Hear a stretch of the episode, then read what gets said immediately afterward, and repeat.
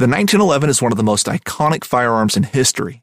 Designed by John Browning, the 1911 was the standard issue sidearm of the U.S. military from 1911 to 1985.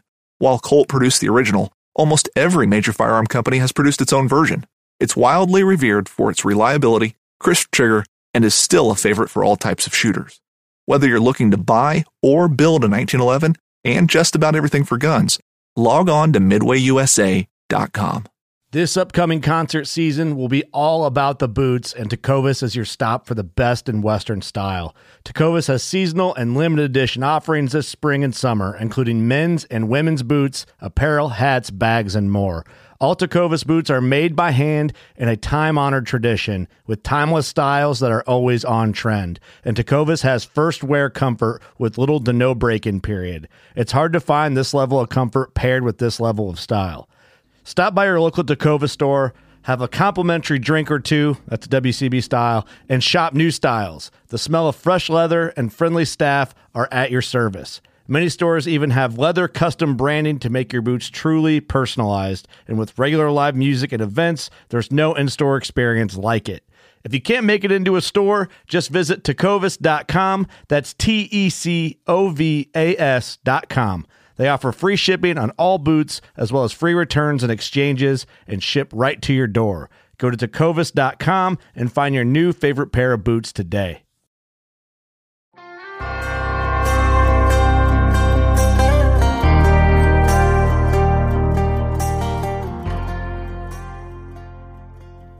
Welcome to Colorado Hunting Hub. This podcast is designed to talk about everything hunting in Colorado, whether you're a new hunter, old timer, or something else. Colorado Hunting Hub will have something for you. I'm your host, Clint Whitley, and let's get started. Got a deed to the land, but it ain't my ground. This is God's country.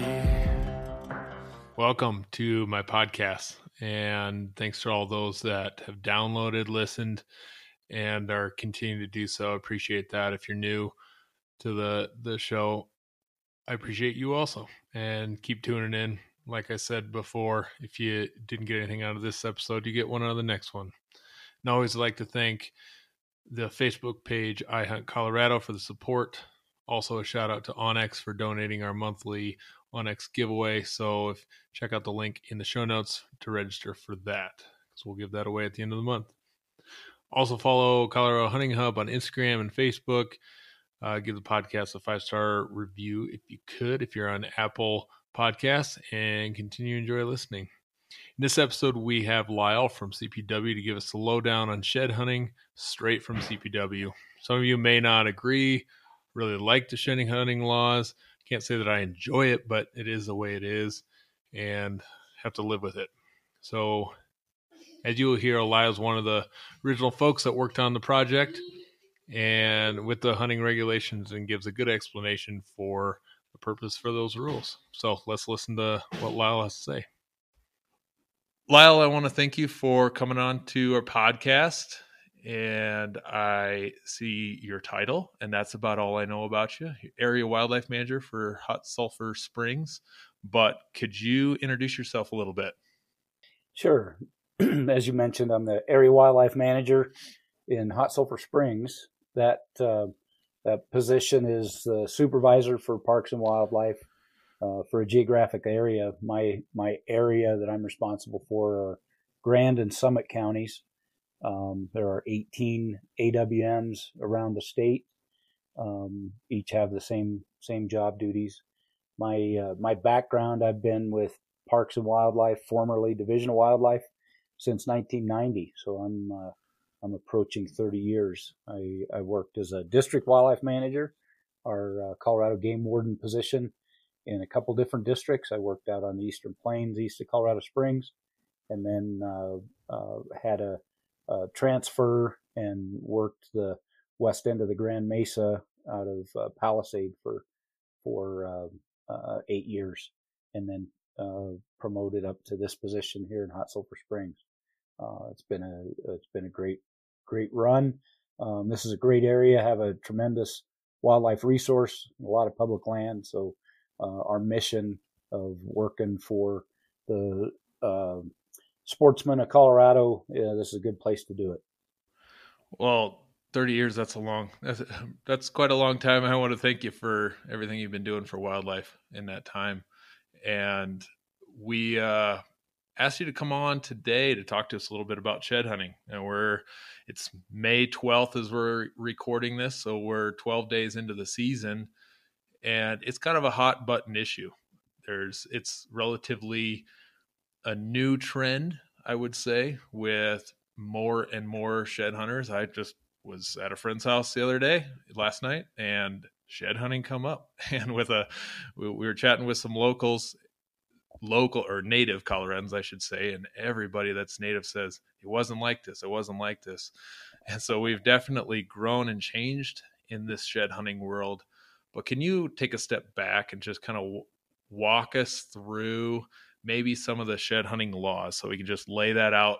Sure. The the first um, regulation on on shed hunting um, was was uh, put into effect in 2006 in the in the Gunnison Basin, and that that regulation came about because of in that local area, um, the the local uh, Division of Wildlife at that time uh, saw an increase in shed hunting, um, saw uh, that activity happening earlier and earlier every year, and that um, um, that being earlier, going as early as January, and in our uh, our high mountain parks in Colorado, Gunnison Basin, uh, Middle Park, North Park, those areas. That's that's big game winter range, and they were seeing that activity as having an impact on on the ability for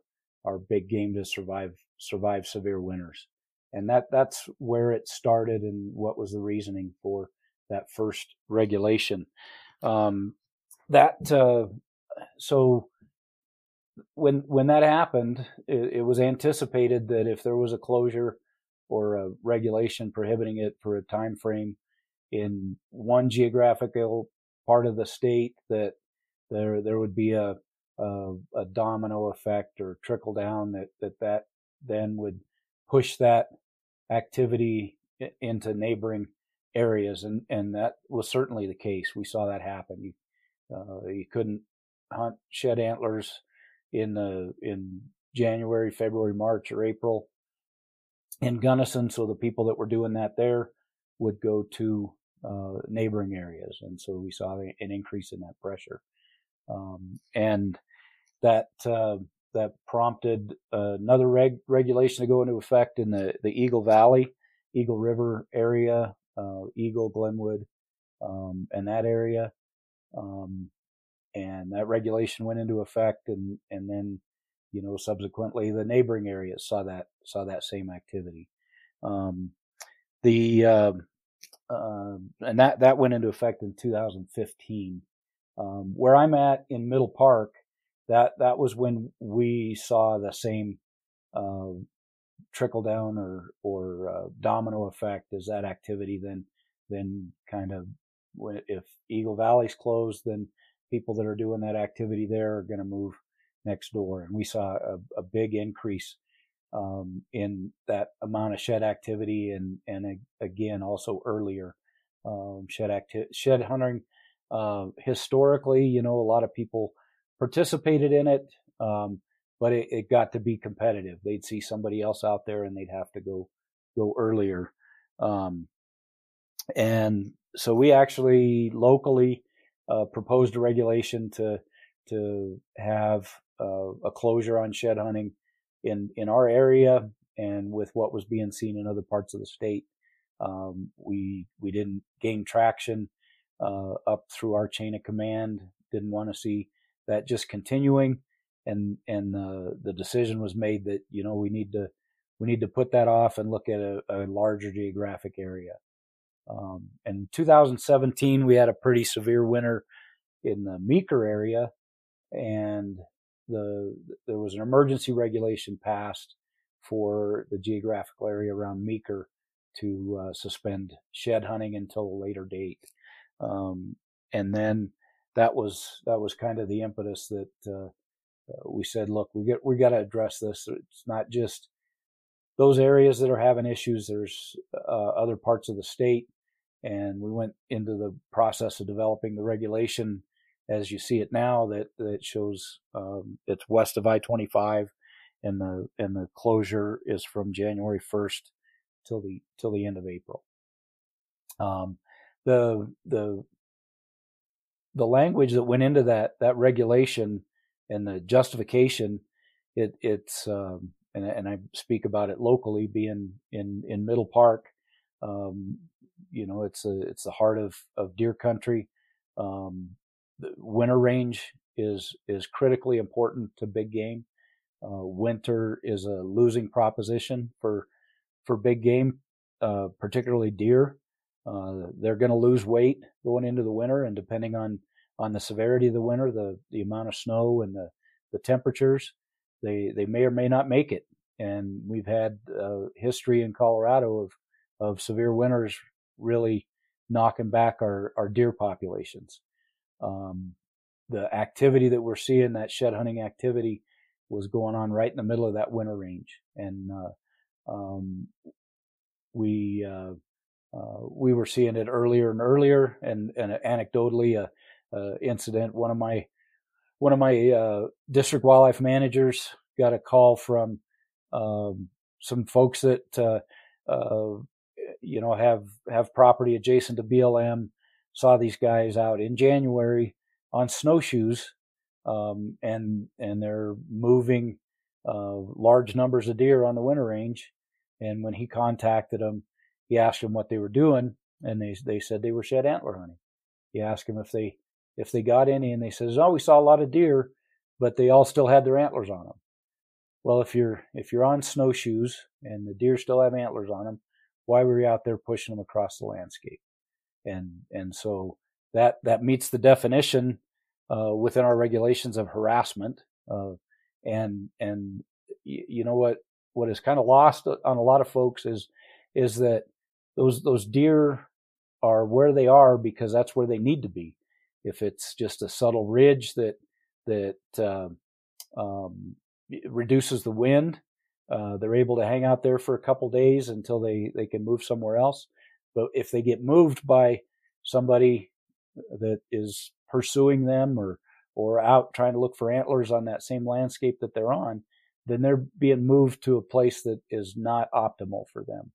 And and with uh, mule deer populations across the West declining, um, that is a continuing a continuing problem. And so we, we need to we needed to to move forward and and reduce that that um, that stress on those animals. Um, and so the regulation uh, went into f- effect March of 2018, um, and uh, the first full year of the the prohibition or the closure uh, was 2019. So Jan- the closure being January 1st through through the end of April, and uh, so um, that's uh, that's the history and where we're at. So 2020, we're the second year year into this. Um, um, the the COVID thing threw a wrinkle into everything. Um, the, uh, the, the public uh, had to stay at home. They were looking for things to do.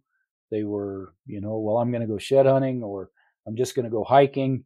But uh, the way the regulation is written, if you're if you're picking up sheds, that's a that's that's illegal, regardless of of uh, if you were uh, you were hiking or walking your dog.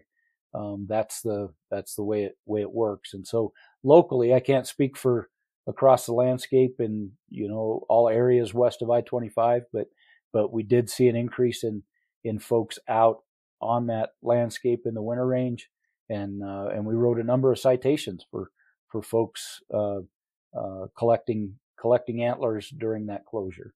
So that's kind of that kind of brings us up to to where we're at now, where the landscape is wide open and and folks are allowed to be out there uh, participating in that activity. You know, I didn't realize the history bet- behind Gunnison Valley, Eagle Valley.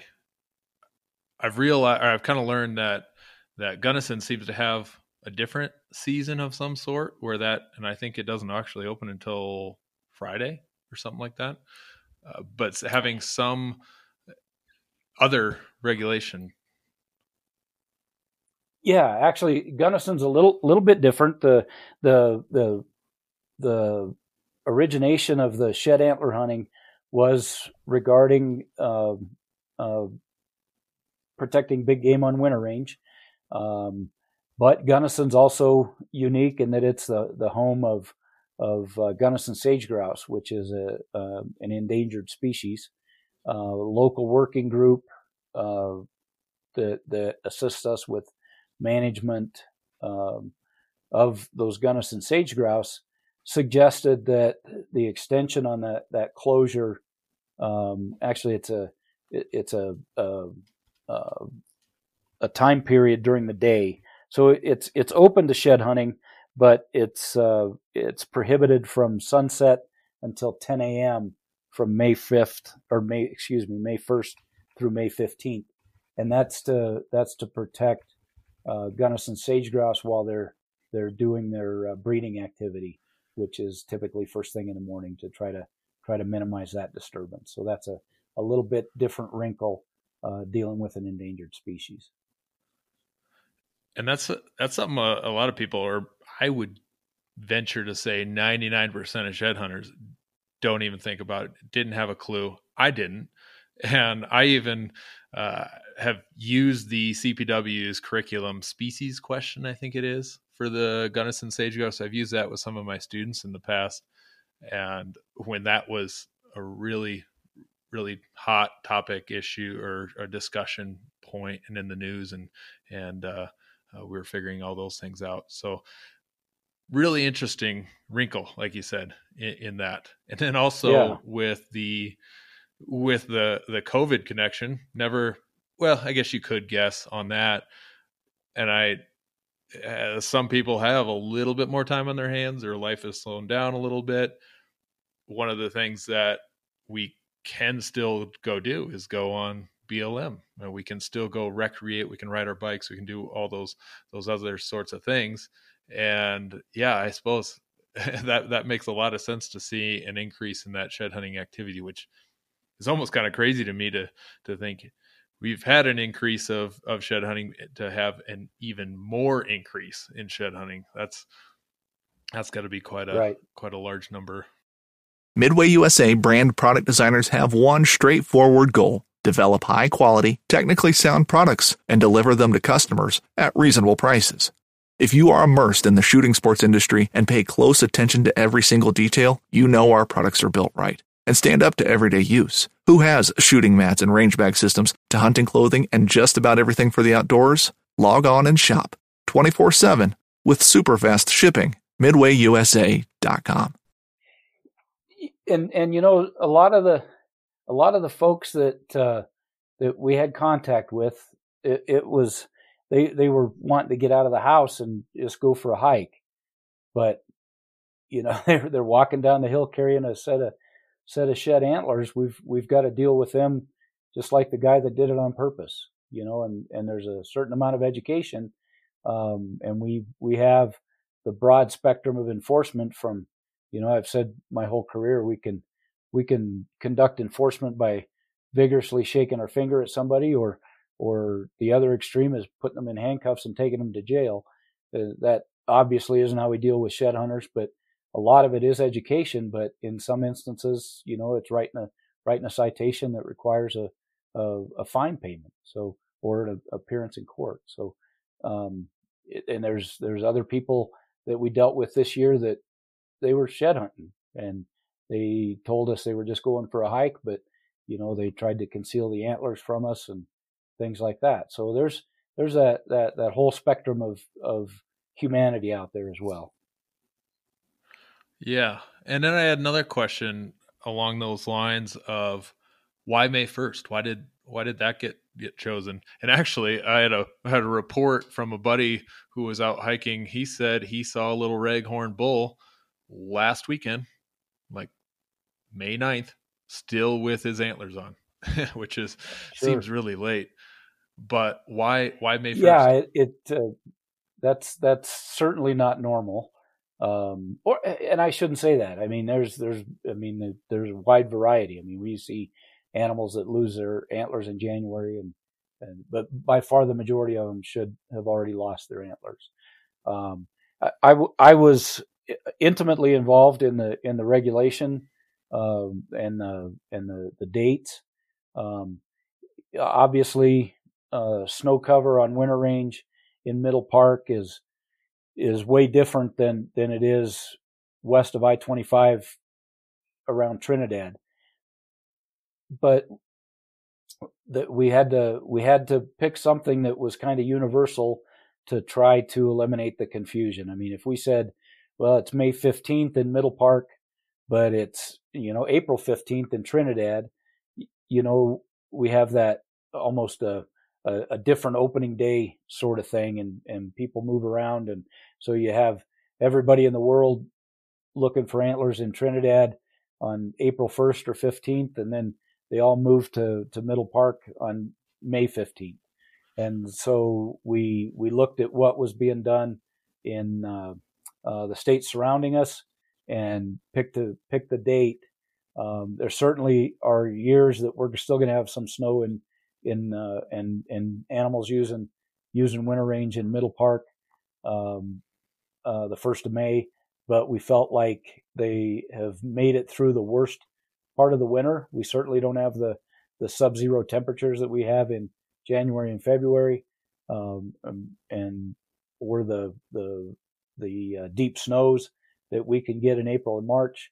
So May 1st was was picked picked as the probably the date that probably fits best across the landscape and and kind of keeping in in uh, uh, in line with the the states around us as well.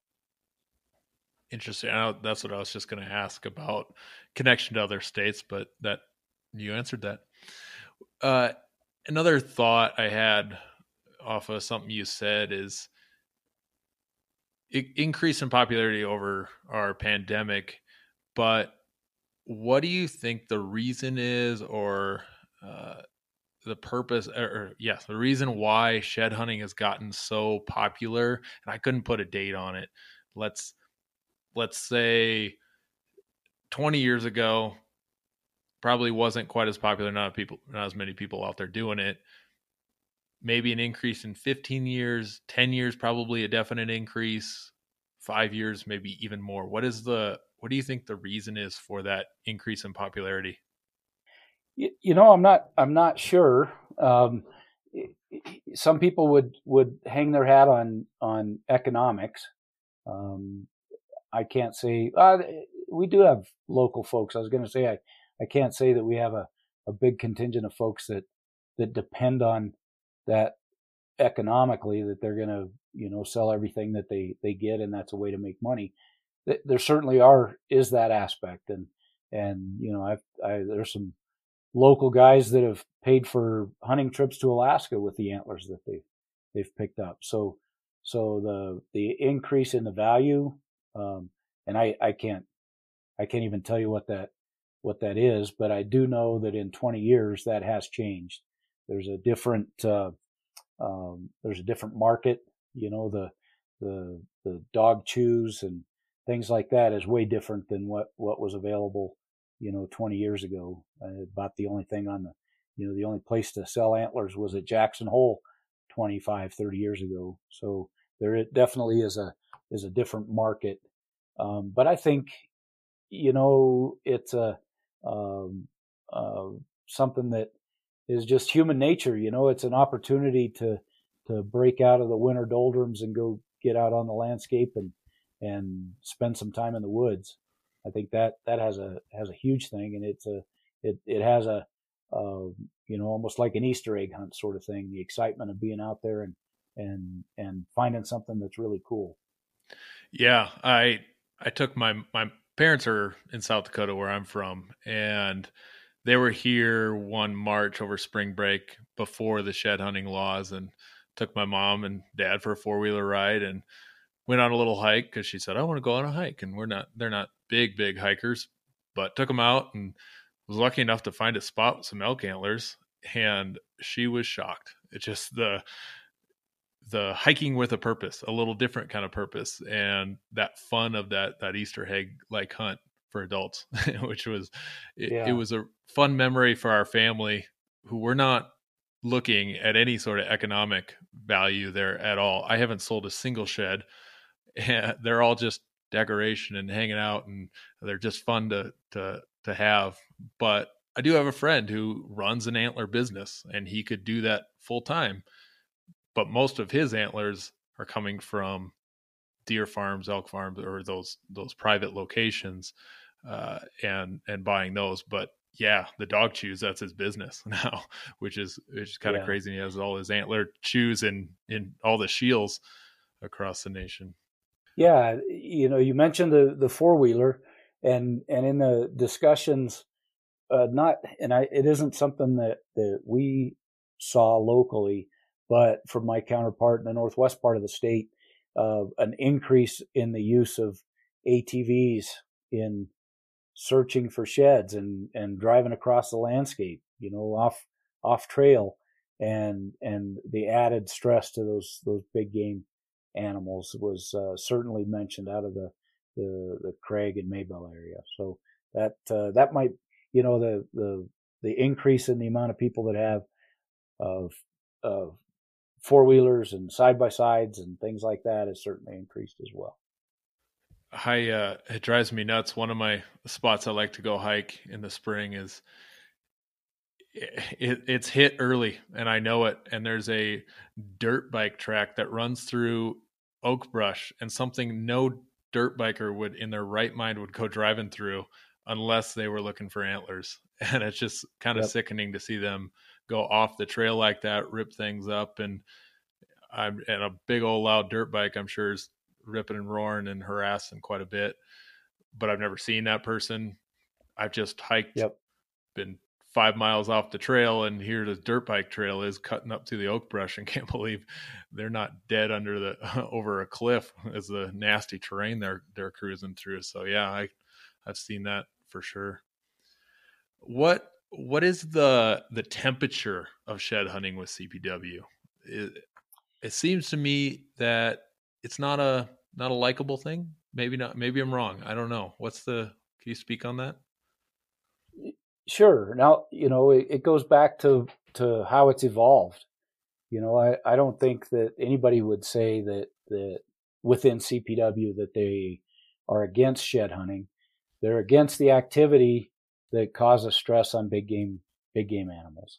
Um, and you know, once we have a regulation, uh, the uh, the the bottom line is, you know, we need to enforce it. If uh, regulations are worthless if there's no enforcement, um, so that uh, that that might be the perception that we're anti shed hunting. We, you know, I can't say that anybody is anti shed hunting. I think, I think, you know, as any activity, if it's if it's uh, people that participate in it do it ethically and there's no impact, then then I think you know that's fine. And I think May first, you know, um, as long as you're not, you know, violating land use regulations, you know, driving an ATV where you're not supposed to, or you know, things like that.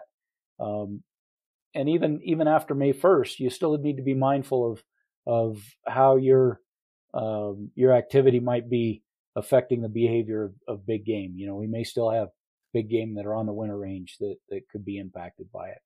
You know, think about where you're going. If there's a herd of elk above you on the ridge line, you know, maybe go someplace else. Yeah. And I hear a lot of complaints uh, from people saying, well, I'll just go early and I'll look for them, but I'm not going to touch them. I'll leave them there, or I'll go glass them up, or I'll go do, I'll still go for a hike, but I'm not quote unquote shed hunting. Uh, can you address that as well? Uh, and- sure. And, and, you know, that, uh, when we, when we go through the regulation process, we try to, we try to vet out all of the, the, the possibilities and, um, um the, uh,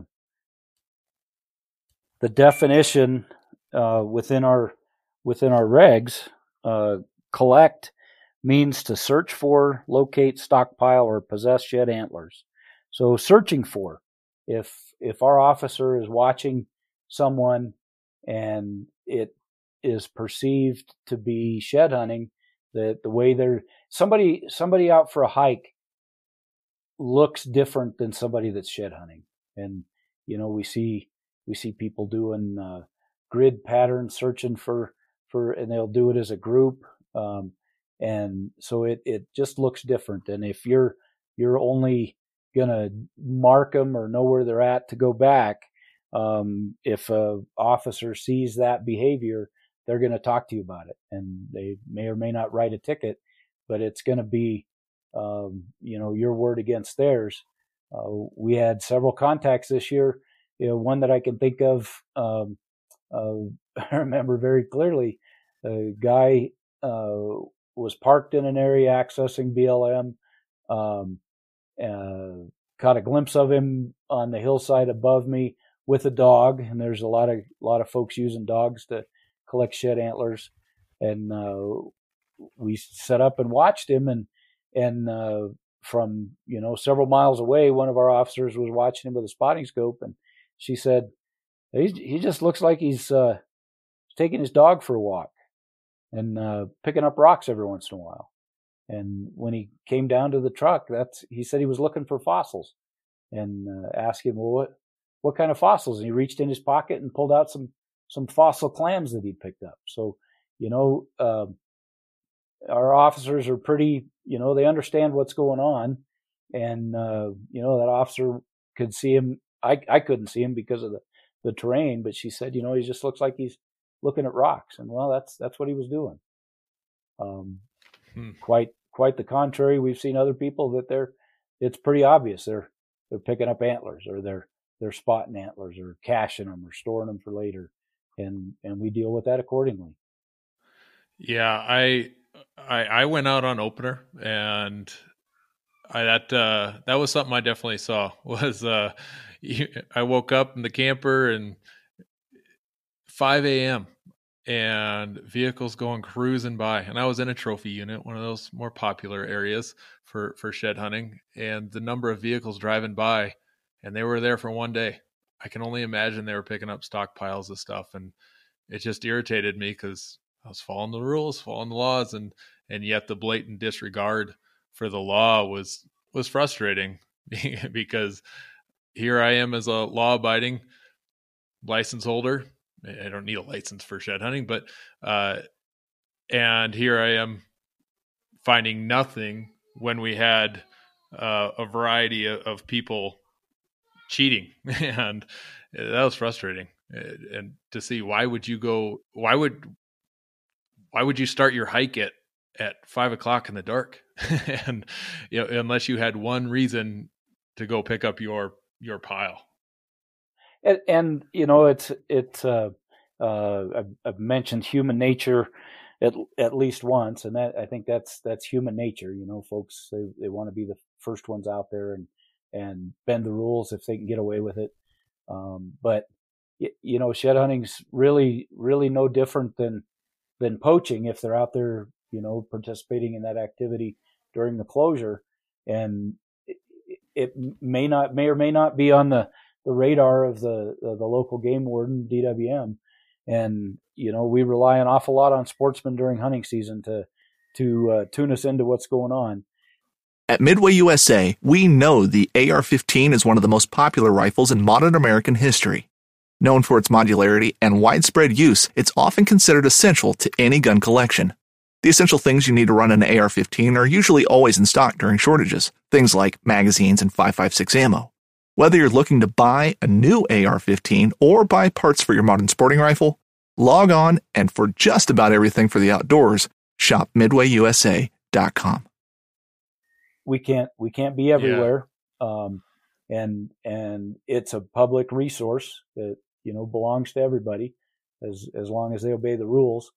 And you know we we we dealt with several Operation Game Thief calls re- related to shed hunting this this spring. So, you know, um, figure out who the local DWM is and, and tune them in. You know, maybe that, maybe that drainage is a, I can't imagine it not being on the radar, but, but maybe that drainage wasn't on the radar and just, just let them know what you saw. Cause what you just described to me sounds very much like somebody had, had, uh, had been in there early and had a, had a cache. So that, uh, we just need to know about it.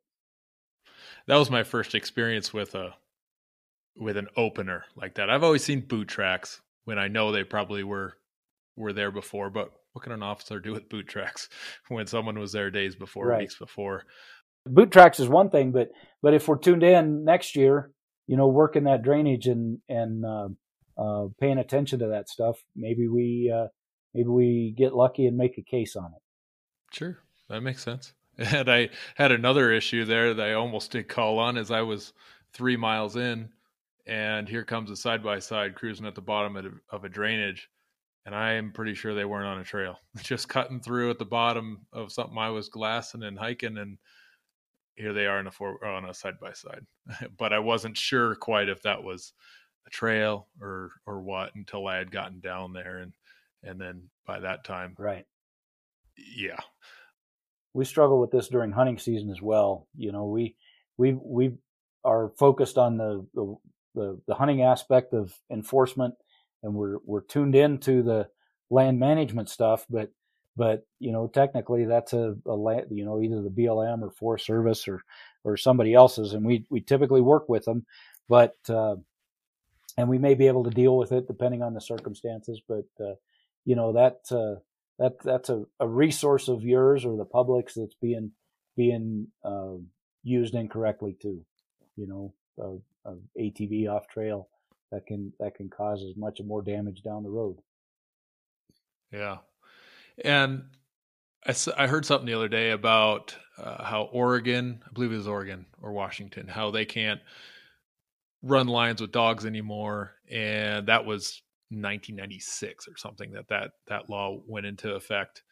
And for about five years, there was quite a few hound houndsmen still running their dogs and still doing that but now there's a big reduction in houndsmen in that area. They're not doing it unless unless they're doing illegally, but there's there's far far fewer. And I suppose it'll be a similar thing here, where it'll just take a few years before that that uh, culture and trend has and become more of a this is the norm because three years ago this shed hunting law was not the norm and i spoke to someone a half hour ago that didn't know this was a was a law at all. And many people don't and, i'm assuming a lot of recreators really don't either. And that's my next question is a comment is that i hear a lot of complaints too about other recreators hikers and bikers and things that are covering similar terrain. I know they're not gridding and, and doing some of those things that shed hunters are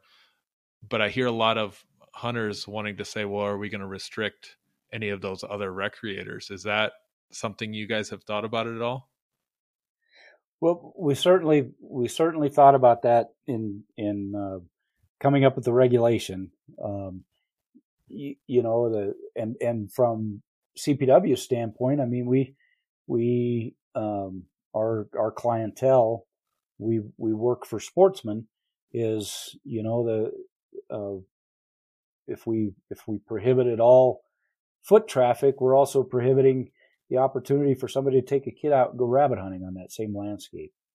Um, the, the, the, the big change. I mean, when we look at, when I look at, at Middle Park, again, what, what's in my backyard, what I see every day is we don't, we don't see those other activities typically in, in the winter range. And, uh, so the, the uh, and we have closures to protect that winter range that that like for snowmobiles and things like that. But we don't see that activity as as prevalent as as we were seeing with uh, with shed hunting um, and and that that drive to get out there earlier or to beat somebody else out there, um, something like that. So it uh, um, in in some cases we have restricted those other activities because that winter range is so important and uh, and and we have a number of number of places that I know of locally, and then in other places that that winter range is pretty important, and we have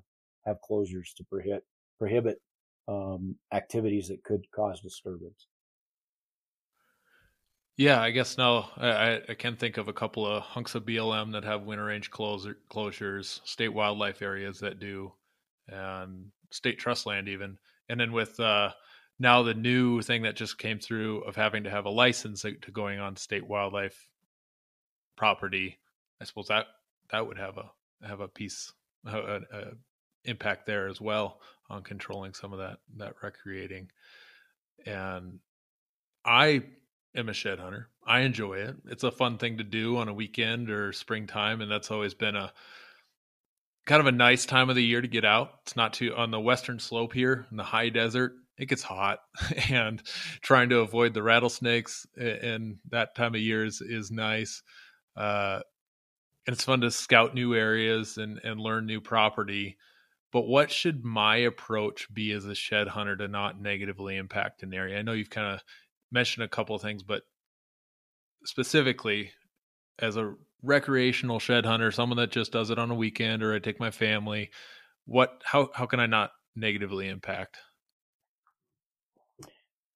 Well, I, I think the I uh, I already mentioned it. You know, if it's a even if it's after May first and you you see a, a herd of deer or elk on the on the ridge line, you know that's that's the the reasoning for the for the the uh, the season or the closure uh, is to protect those those uh, wintering big game animals, and they're probably past that in May. But but think about that. You know the the uh, moving them over to the next ridge is maybe someplace they're they're not. That's not the best place for them to be. That they want to be where they're at. Um, and then you know just uh, just following the other the other things. You know, locally we have the the Forest Service has some hard closures on on roads but they also um, say that roads are closed uh, until conditions permit. And there can be a lot of lot of damage caused by vehicles driving up wet roads. You know that uh, that, that has an impact um, to a different resource, but uh, just just be aware of that. I think that's a and and you know um, the the big thing that I I kept hearing from avid shed hunters when we were when we were working on this regulation is that that you know be a, a level playing field that uh, and and I still hear it. You know, the guy that that as you mentioned, you wait until the opener, but you know there's guys out there that are cheating. Well, you know, as long as as, as long as everybody says, you know, let's follow the rules, then then everything's good, unless somebody decides that you know I want to be out there the week before or or you know the heck with the with the closure. I, am going to do it like I always have. That uh, that impacts everybody, and it's a it's a public resource. You know, it uh, it it belongs to everybody. Right, right, and with that, how other things are managed in the state has it ever come up about having a license, a shed hunting license, or a class? I know Utah does a for non-res i can't speak to that too much but i know as a non-resident i need to go take a online class of some sort has there been any sort of speak of further education or hunting license there it, it certainly was part of the discussion in in coming up with the regulation.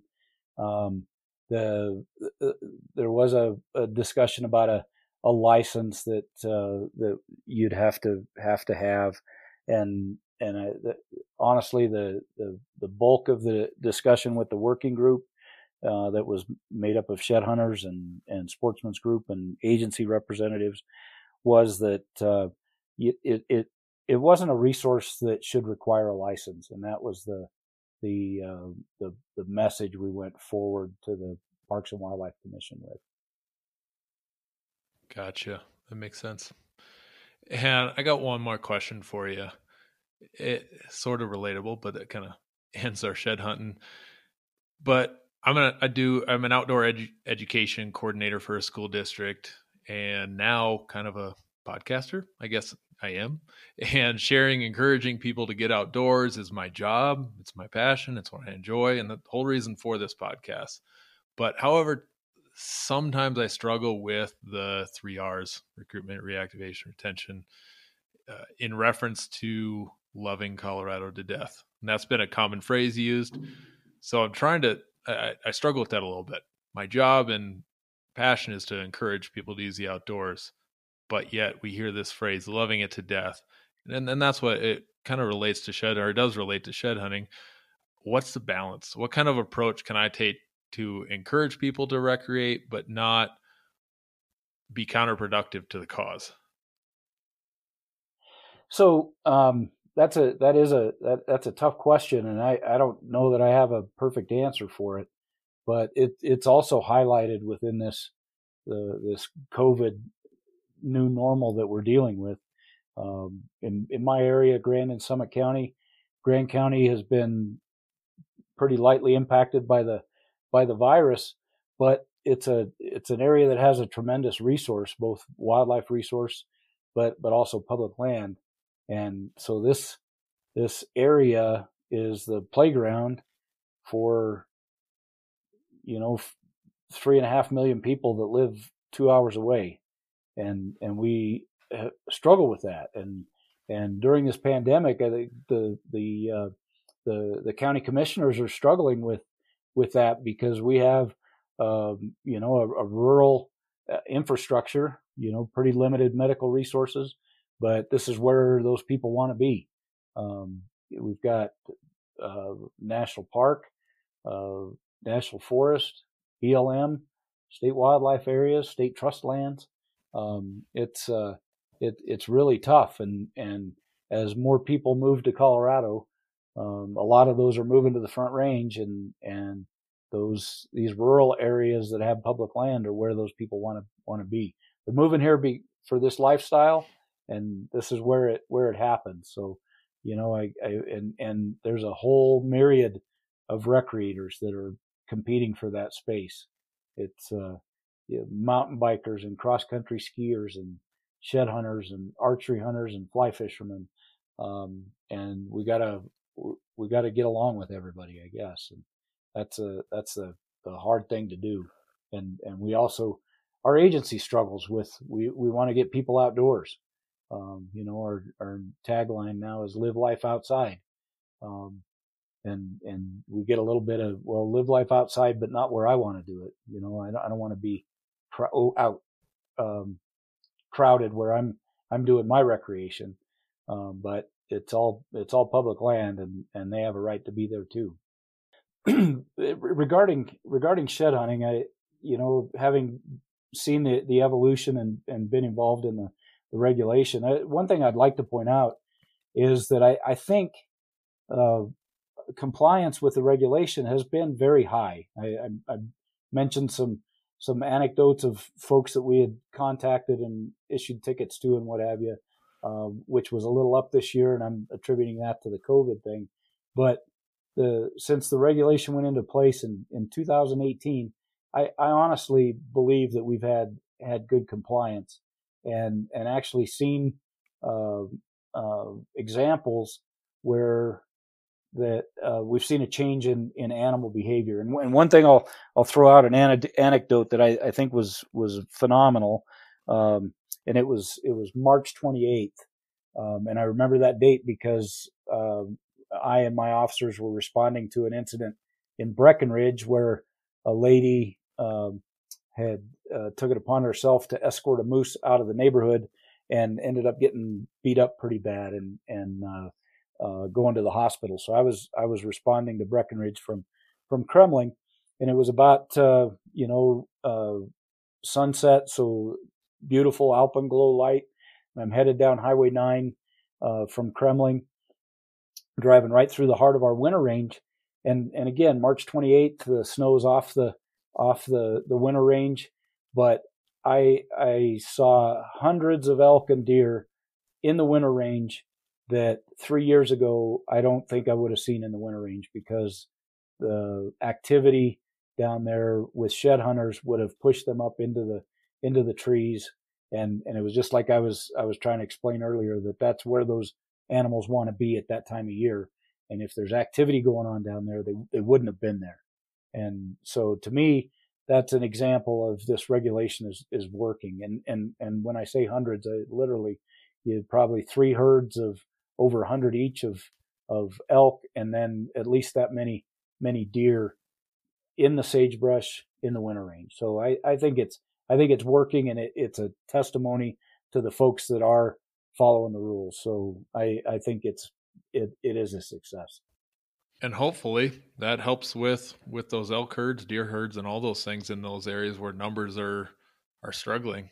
Uh, and, and, that may be a, a tough pill to swallow for some of us hunters to accept or or to to those of us that don't see that as a pos or a good byproduct that's going to come of this when there of those shed hunters that are complaining about having a law that they got to follow. So that's one of those good byproducts that's going to come out of this. Hopefully that that that was seen by again biologists who are making decisions for wildlife that is based on the North American model of wildlife conservation. And I've defined that in this this podcast before, and we walked through that, reminding people what that is, or or ed, trying to educate people on what that is. And that's again what I know you guys model off of and try and follow and use that science to to understand and how to manage our our wildlife so that makes sense i, I definitely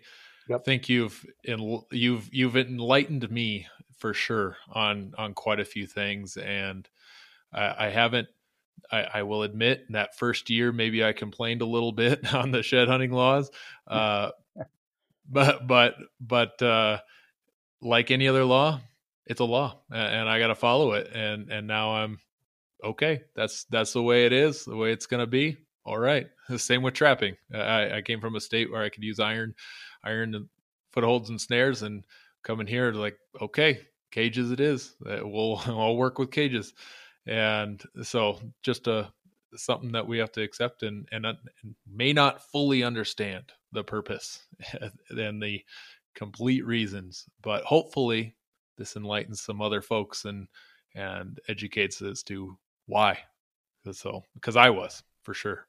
I, I hope so, and I, I hope you know if if uh, uh, your listeners weren't aware of the history, that it um, it it did enlighten them and and kind of explains where where we got uh, where we came from, and that it, it wasn't an arbitrary decision. There's things that we were seeing, and and it's it uh, was a recommendation that we put forth that we felt was for the for the betterment of the resource. Okay.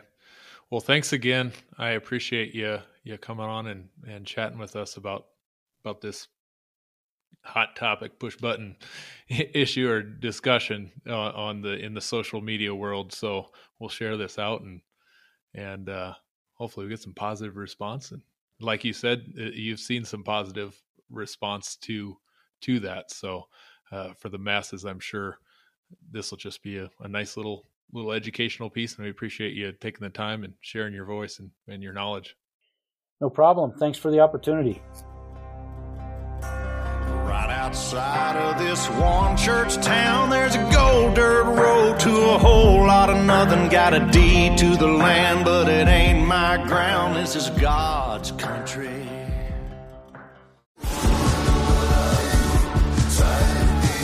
Pursuing wild game in wild places.